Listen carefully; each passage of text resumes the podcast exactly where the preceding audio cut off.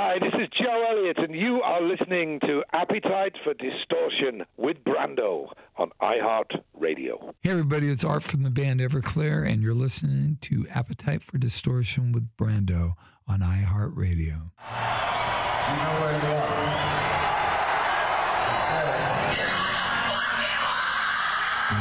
This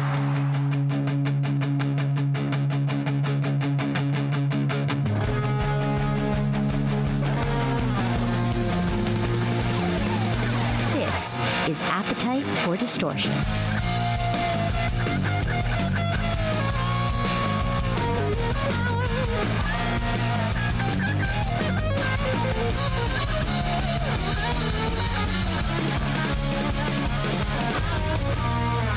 And welcome to the podcast, Appetite for Distortion, episode 149.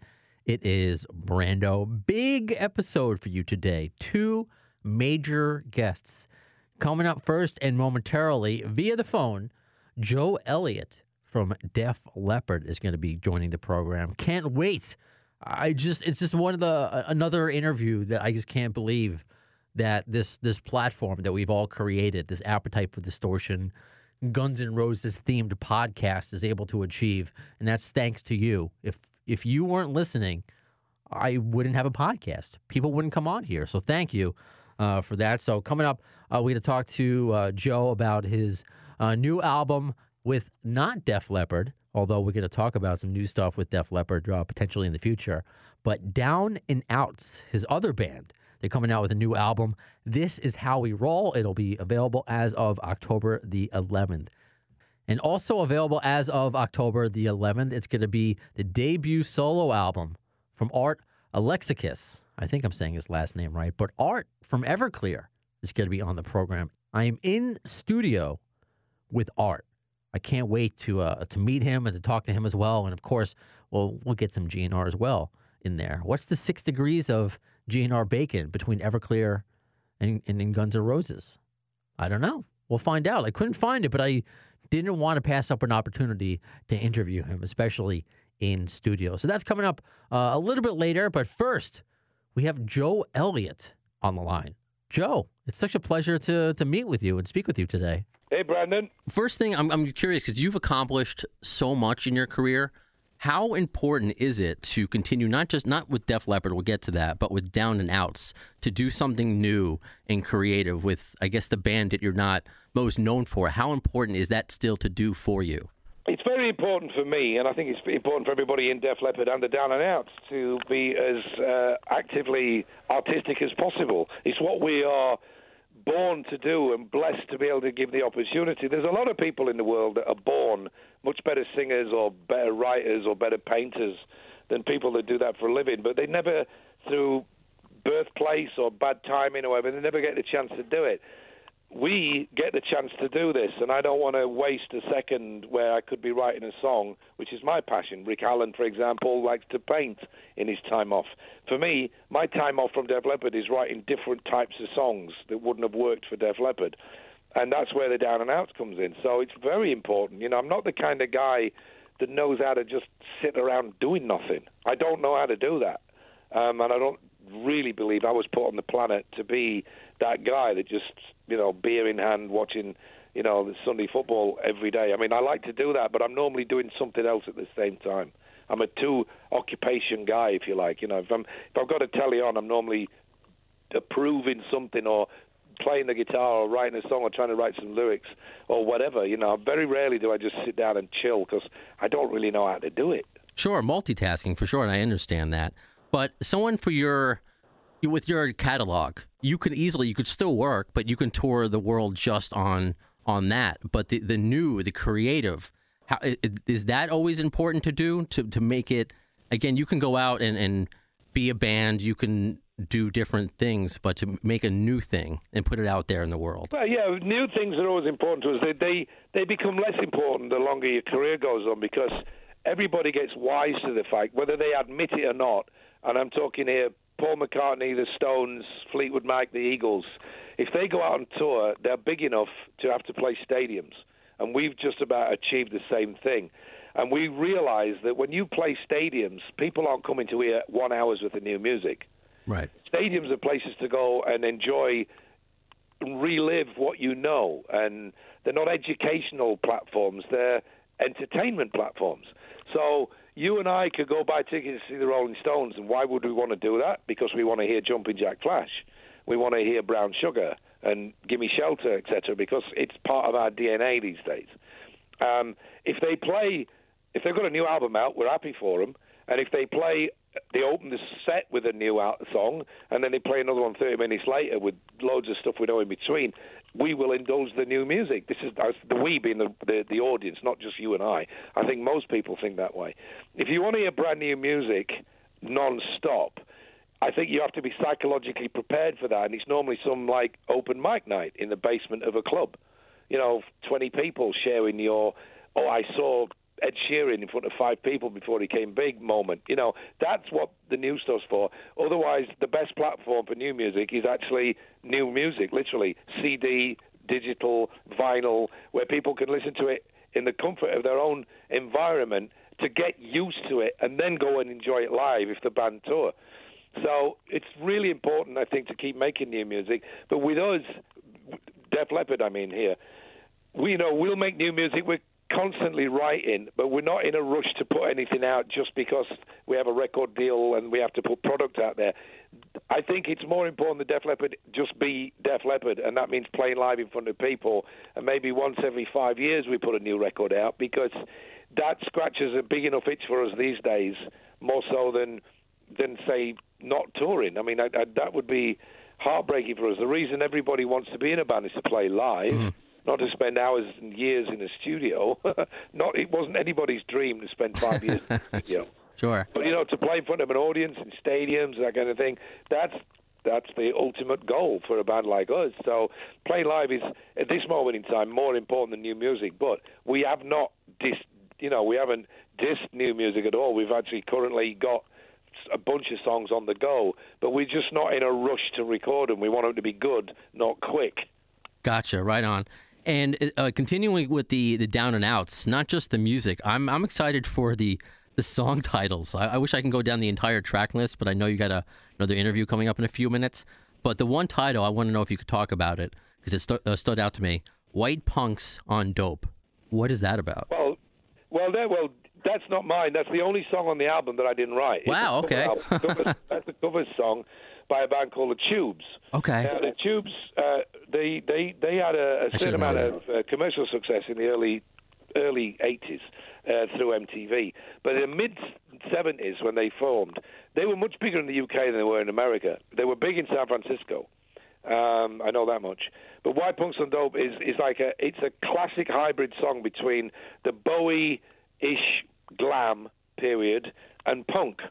It's got all the energy of punk, but it's got the kind of chord progressions and, and energy and, and oozes that kind of uh, glam rock sexuality, if you like, that Bowie had in '73, um, which is the reason that we wanted to cover that song.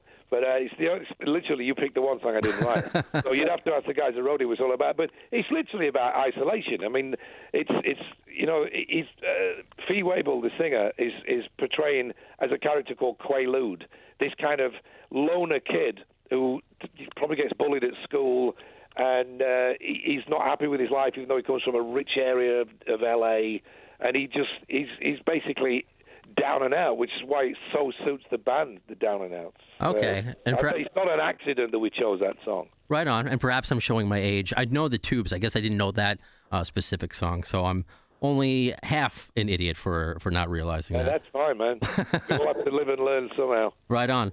Um, uh, one, I guess uh, maybe I can squeeze in a couple more questions before uh, with everything that you've accomplished in your career you're seeing a lot of co- like big headlining between two big acts uh, a recent one like green day and weezer has there is there any band out there that you would like to tour with or do something with like a major act because you did stuff with poison is there any other band out there uh, that's currently touring whether it be a guns N' roses uh, maybe a metallica any other major you know, Hall of Fame act that you, you, you see out there. You're like, you know what? We just we did uh, we did 60 shows last summer, including stadiums with Journey. That was Yeah. probably as, as big as it gets. You know, we were all over the states uh, last year. We did 60 shows in 2018 with Journey, um, including places like Fenway Park, uh, the Coors Stadium in Den- in Denver.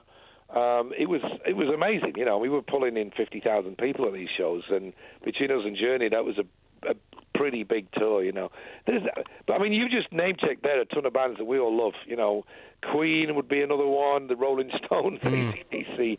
I mean, we're not, you know, we've done a lot of festivals with these bands, but not necessarily on the same day. In fact, we're playing in Nashville next weekend, the day before Guns N' Roses headline it. You know, so we got the Saturday night and they've got the Sunday night spot. We may just cross each other in the lobby of the hotel as we leave and they arrive, sort of thing. But um, you know, rock and roll works great when you team two great bands together, no matter who it is, because it genuinely does bend the mathematical rule of one and one makes two. No, one and one makes three, because it's such an appealing thing of three hours of music that you probably know every song. So it really makes it. It's great value for money for a, the ticket buyer to have two bands that they know all the songs for. We did it with Kiss, we've done it with Bryan Adams, we've done it with all sorts of bands in the past, and it, it's worked a treat. Right on. And so the last question I actually got from a listener on my Facebook page this is from Brad, and he did mention that uh, Manchester, Tennessee uh, Exit 111 Festival that you are playing different days with GNR. He wants to know if you've actually had any interactions with uh, with the Guns N' Roses members over time, and perhaps uh, have you ever been offered a co-headlining bill with with GNR throughout the years? We've only ever done festivals with GNR or been to visit them uh, on their shows. You know, I, I remember I've seen them like three times, I believe. Um, but coincidentally, and, and interesting maybe for Brad is that I've actually been on stage in a band called the Kings of Chaos. Right. And in the Rock and Roll All Stars, where it was Matt Sorum, Duff McKagan, Slash, and Gilby Clarke, and they were, you know, I w- and they had, uh, you know, we, different singers. Myself, Glenn Hughes, Sebastian Bach, Myles Kennedy. So Myles would sing the Guns N' Roses stuff, and I'd, you know, sometimes I'd get him to sing a backing vocal for a laugh or whatever. Or they would play. Duff McKagan played bass on "Pour Some Sugar on Me" and, a, and an Animal hmm. when I got up to do my little stint. So yeah, I mean, we've toured together. We were in South Africa for a week. We've been in South America for three weeks my interaction with those guys goes a long way. Slash uh, with Myles Kennedy opened four shows for Def Leppard about two, three years ago. Um, so we've, I mean, we've known these guys since they broke big and we broke big, you know, because we all kind of we didn't hang out, but we would bump into each other, and they've always been really bang on guys. I remember once borrowing Axl's chiropractor because I needed an adjustment, and he says, "Dude, he's over there. Go use him." You know, these guys—they've always just muck. You just muck in with them, you know. But I love Duff McKagan. I think he's got a he's got a solo album out at the moment. Yes. Came out about six months ago. You really should check it out. It's superb. It's called Loneliness. I think, or tenderness. I Tenderness. what it's called. Tenderness, But it's yep. beautiful. It's a fantastic record, and I'm, I'm a huge fan of him as a human being. You know, I think I think Duff's wonderful. They all are. They're all great guys. Slash is a great guy. They're all. I don't know Axl that well, but the rest of them um, I know pretty well, and they're all diamond geezers, as we like to say. well, if he lent you his chiropractor, I'm sure he's a good dude. Uh, Joe Elliott, I mean, this was a, a complete honor. I can't wait to hear the rest of the new Down 'n' Outz. This is how we roll. The new single is out now. The album comes out. It's available out as of October 11th. Joe, thank you so much, and just continued success. Thanks, buddy. Appreciate it. Never in my life did I think I would interview Joe Elliott from from Def Leppard, and what a nice guy, really nice. Uh, you know, of course, I wish it was longer than than ten minutes, but that's the deal. Uh, a lot of uh, radio listeners around the country get to experience these kind of interviews on their morning commute, morning radio. But since I'm I'm pretty lucky to work here uh, at iHeart and Premier Radio Networks, who schedule these morning radio tours, I can sometimes get in on them. So I'm certainly not going to pass up an opportunity uh, to speak with anyone of his stature for, for 10 minutes. 10 minutes is, is, is, is cool. And that's exactly the amount of time I'm going to get with, with Art from Everclear right now. And so I'm going to walk into the studio. Of course, I was just talking to Joe on the phone. So let me just sit down with, with Art. He is just wrapping up his last interview. And I'm just going to sit down and we're going to just start talking, get into it. You know how I do. But I don't know if you realize how calculated I am sometimes, even though I may not be prepared for certain things like the, the tubes. I know she's a beauty. I didn't know that song. God, I hope some, not all of you are going to be mad at me. uh, but I am strategically wearing a California Angels uh, old school hat because I, I know Art's an, a West Coast guy, so I'm curious if he picks up on that. And also with these shorter ones, I tend to wear a Guns N' Roses shirt when I meet these people in person because they, they may not be like, you know, Brain knows he's going to be talking to me for an hour plus and it's a Guns N' Roses podcast, blah, blah, blah. But with these shorter ones, of course, I got to focus on what they're promoting. And the GNR shirt is kind of like a conversation piece in a, in a, a good way to get into uh, and to talk, bringing them up out of left field, so to speak. So uh, let's see if he notices. Let me just walk in here. Hey, Art. What team is that hat? Is that the Angels? That's the old school Angels hat from like the 70s, right? Yeah, I, I, 60s, 70s. I knew because you're a West Coast guy. I'm a West Coast guy. I work Never an you. Angels fan. I'm a Dodgers fan. I'm a Yankees fan, okay. but I. It's a cool hat. Thank you. Yeah, I like wearing cool hats. well, because you still, I mean, you still got your hair. I don't. Well, you know, um, it's it's getting thinner, but no, I, I just I don't know if it's the disease or what, but I just fucking wearing hats now. It's cozy. So what do you got going on? Why why are you why are you using a cane? Do you mind if I ask for it? You said disease. I'm not familiar. MS, I didn't know you had that. multiple sclerosis. What do you Oh. got? I have demyelinating peripheral neuropathy. So maybe we could start off there. So you have dem- demyelinating is that an Yeah, I- disease? I have demyelinating peripheral neuropathy, Well, which is a nerve uh, condition. well, that's what MS is. Is the demyelination myelination of of the the substance around the nerve, right? I mean, Yeah, a lot of people thought when people meet me, it's funny. I get one of two things. They think I'm walking cool, for one. I've gotten you you're walking like a brother. Yeah, yeah. Because I mean, how many 36 year olds walk with a cane?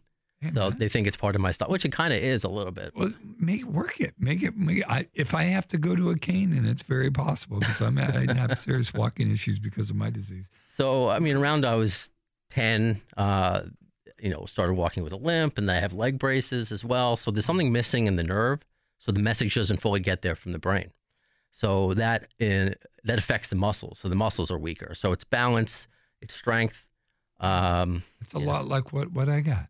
I mean, Yeah. that's that's what MS is is basically, and and my body, my my muscles are atrophying. I have to work out constantly. Um, do you take medication? uh, just for uh, my mental health. That's Oh. about it. It's involved. Uh, thing. I mean, no meds, no physical pain. Yeah. You know. So I mean, uh, I didn't know. I mean, uh, I kind of feel silly not knowing that you had MS when I'm due. It was. Is uh, it? Is it? It, yeah, it's a, it's a well that yeah. I mean, my whole record is well, not the whole record, but the first single, the hot water test. Yeah. That that's about the MS. That's how they diagnosed MS back in the early part of the 20th century. They put people in scalding hot water. Wow. Yeah. Okay. When were you diagnosed? I was diagnosed in 2016, but I came out publicly in March, and there was like it went viral, and I went on TV shows and stuff. I mean, it, it, it's rough. It's hard for me. It's taken a while for me to be able to talk about it publicly. It took me three years. Yeah. It took me three years, and I'm a public person.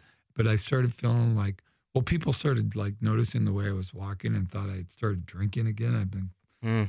clean and sober for 30 years, and but it wasn't really about that because I don't give a shit what people think really. But I mean, when it came down to it, I wanted to. um I felt like there, there was an elephant in the room, and I- I wasn't being sure. honest. And my music and my life is all about being honest. Is that the reason for this solo record as opposed to doing an Everclear record? No, I just want to do something different. Okay. It just sounded fun to do a record all by myself. Okay. How Yeah. long has that been in the works? Huh? Um, Is that something you like you always wanted to do, or maybe like a year ago? You're like, you know what? I'm gonna do a solo record. yeah, I always wanted to do it, and I just felt I started writing songs. I get in and out of writing songs, and I was writing songs, and I was like, man, I want to do this acoustic. I'm writing all these songs on acoustic guitar. I want to do it all acoustic, and I want to do it myself. And so it was just me and a guy in the studio, uh, Stuart Schenk, who's my um, engineer, co-producer, and uh, we just uh, we we would work a couple days a week, you know, uh, over a year. It, it wasn't we weren't it wasn't like we went in the studio and like with a band you're in there for two three weeks and Right. Then, you do overdubs and then you do mixes and you know, the whole nine yards. And it wasn't like that. It was like, it was a lot less stressful. So I don't, you know, now that I think about it, I think ever ever since I found out I had the disease, I've become more about just I don't want to do anything that I don't think is fun. I don't want to Mm. be around people that are not positive Yeah. in any way. And I think we we sometimes in life put up with people, friends who are like, I don't really like that guy. you know? I understand. Screw that. I'm over it, man. Go- with God. I just don't. I, I wish the best for you.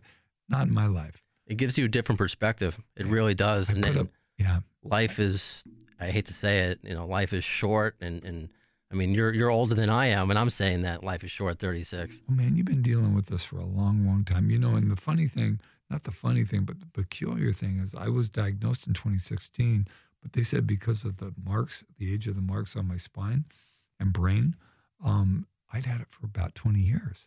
Hmm. And it's funny because I could, and then I was going back and going, okay, I could see it, you know, like things just started getting harder about 10, 15 years ago, you know, and um, there, it makes sense. Did it change your your songwriting approach to the new album in addition to just the subject matter? Not really. I just felt like um, I could I could be show a little bit more of me, and and uh, not that I don't do that in Everclear, but it just it's a lot more intimate because it's not me with a drummer and a bass player and a guitar player and a keyboard player. It's me doing it all. If, if I hear something, I go over and play it, and I'm not good at those other instruments, but I can figure it out, right? And that's what you got on the record. So it's a very minimal record, lots of acoustic guitars, and um, I like it. It sounds like a not a lot of pro tooling, not a lot of auto tune.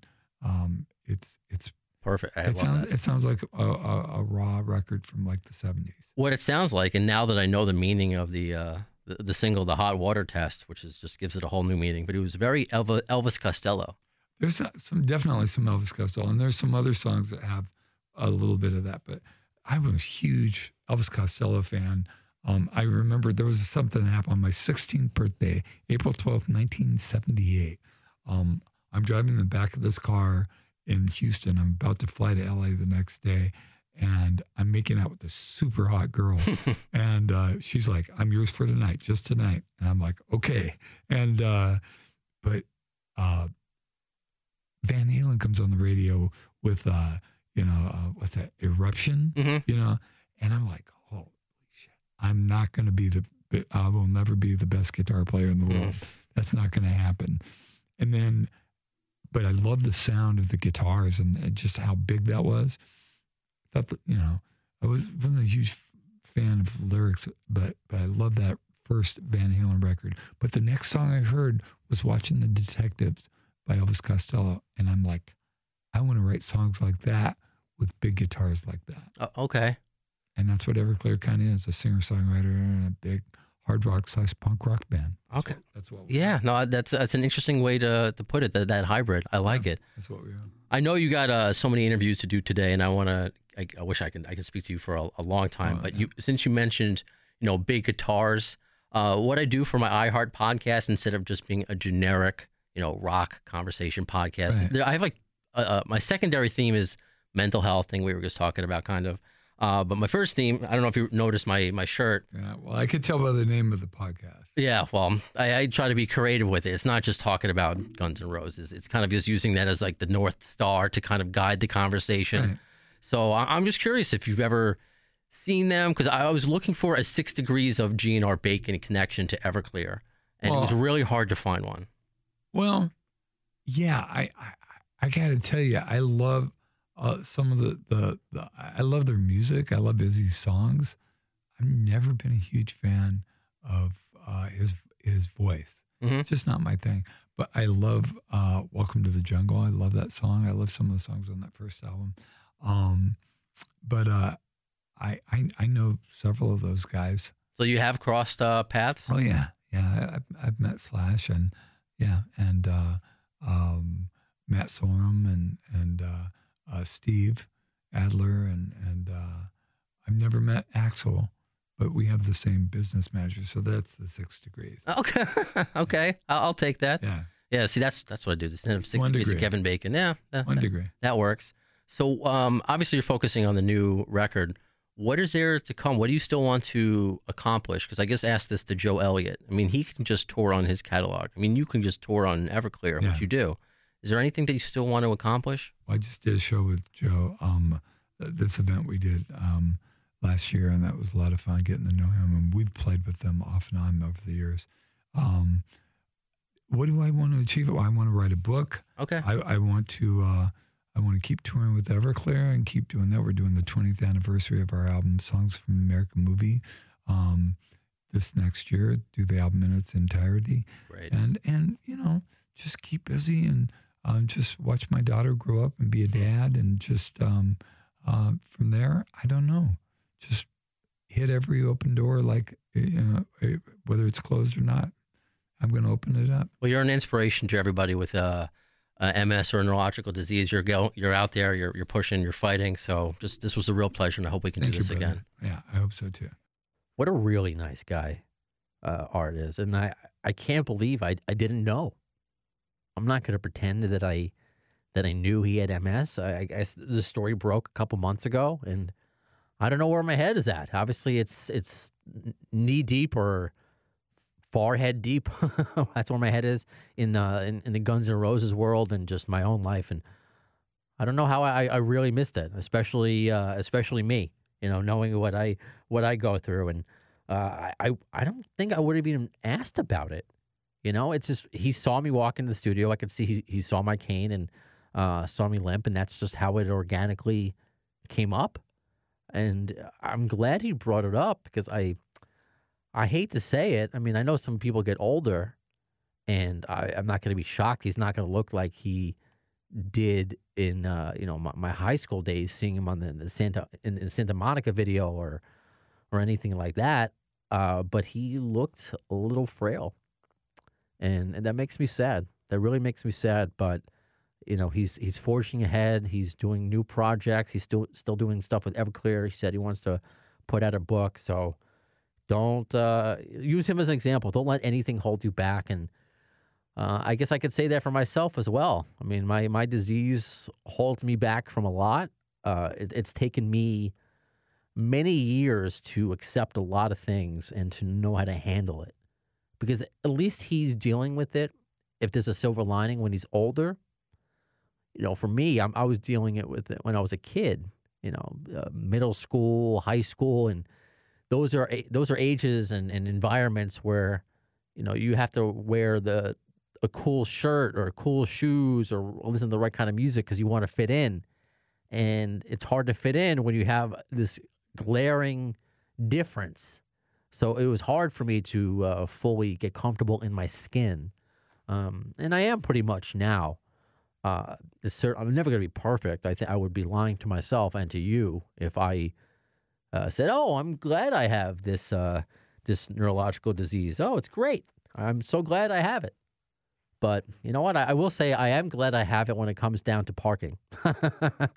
Always parking uh, wherever I want, and uh, first on roller coasters, which is pretty great. So silver lining and everything. And I, I also, I mean, I can't believe I didn't know that fucking tube song.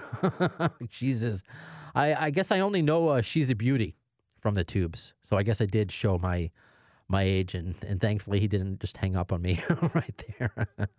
but I do my research for these interviews. But obviously, um, you know, since this kind of a this- podcast is kind of like a, a passion project, I don't have all the time to really do a deep dive and and, and just know everything back to front about what I'm going to talk about. For the most part, I, I know the overview, obviously.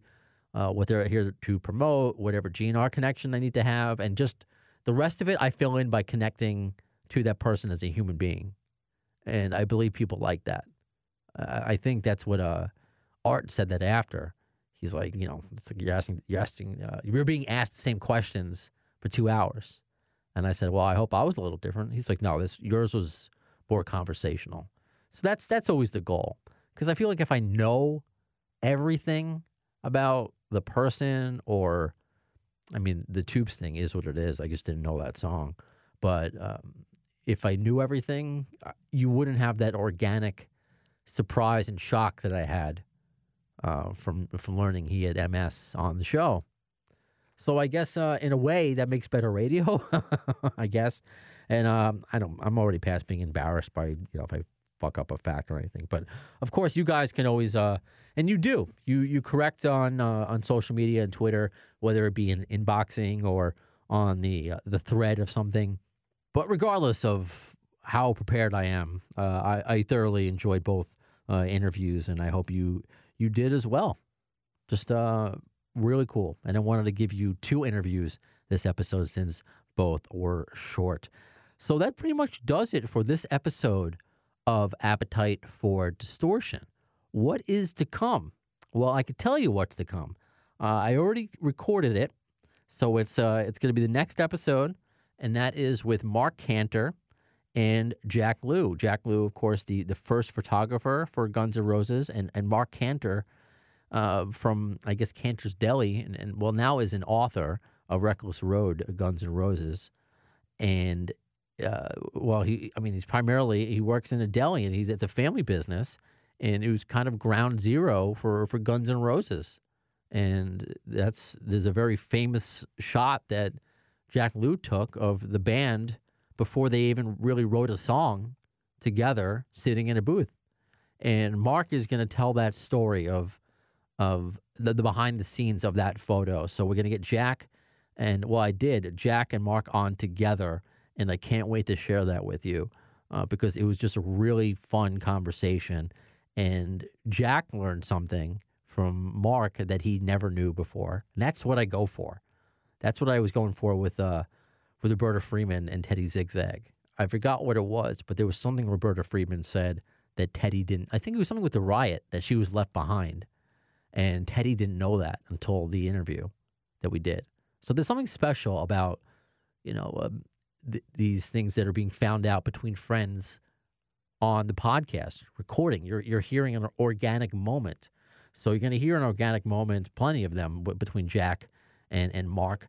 And I will give you a, a little bit of a teaser in that uh, interview because there's a lot of facts and, and dates thrown out. So it's a really good GNR nerd interview. Did you know that James Franco, the actor James Franco, approached Marc Canter to do a movie about Reckless Road? Because I didn't. I mean, obviously, it's not happening, at least not now. Uh, but that conversation was had man, that would have been. I don't know if, if, if James would have directed it or played Axl or something like that, but that's still that's still pretty cool. That's still pretty special, and you know I, I'm sure James isn't the only one in Hollywood that wants to make a GNR movie. We just hope it happens, and so we're going to talk about that actually with uh, with Jack and Mark as well, and also to come. Um, I just got a call last night from Rod Jackson. Yes, Rod Jackson, former Slash the Snake Pit. He's putting the finishing touches on his new album, and he's going to be speaking with us exclusively about it. And also, I think I've been telling you about uh, Atkins and, and Chesney and their the the original band that many of us thought were Guns N' Roses. So uh, they will still be uh, they're, they're still scheduled to come on the show just when their album is done, and I believe they're to you know showcase some new songs for us on the podcast. So that's to be a lot of fun. So just thank you for all of you for hanging out for another episode of Appetite for Distortion. Whether you found us through alternativenation.net, iHeartRadio, Spreaker, Stitcher, Google Play, iTunes, Spotify, um, of course, social media. I hope you follow twitter.com, or oh, on Twitter at the AFD Show or facebook.com slash the AFD Show. And another reminder, I do uh, have a Patreon now. It's set up. Uh, nothing crazy. I'm not really pushing it too much because it's. I, I've just had a few listeners over the last couple years ask me if I have one, and uh, I've talked about making T-shirts in the past, and uh, I, I that would be a cool way to make T-shirts. You know, funded by you, I guess. So we'll see. So if you uh, choose to donate, no, no amount is too small. Well, I guess a penny wouldn't do me much good. Um, five bucks, maybe the smallest. That's all I ask for, and hopefully we can uh, uh, down the road, I can make some uh, AFD T-shirts for all of you. Get that out there. Get some merch. Brand the Brando, so to speak. I felt very douchey just by saying it. Anyway, that concludes uh, this episode. So when will we hear the next one? Well, in the words of Axl Rose concerning Chinese democracy, I don't know if soon is the word, but you'll see it.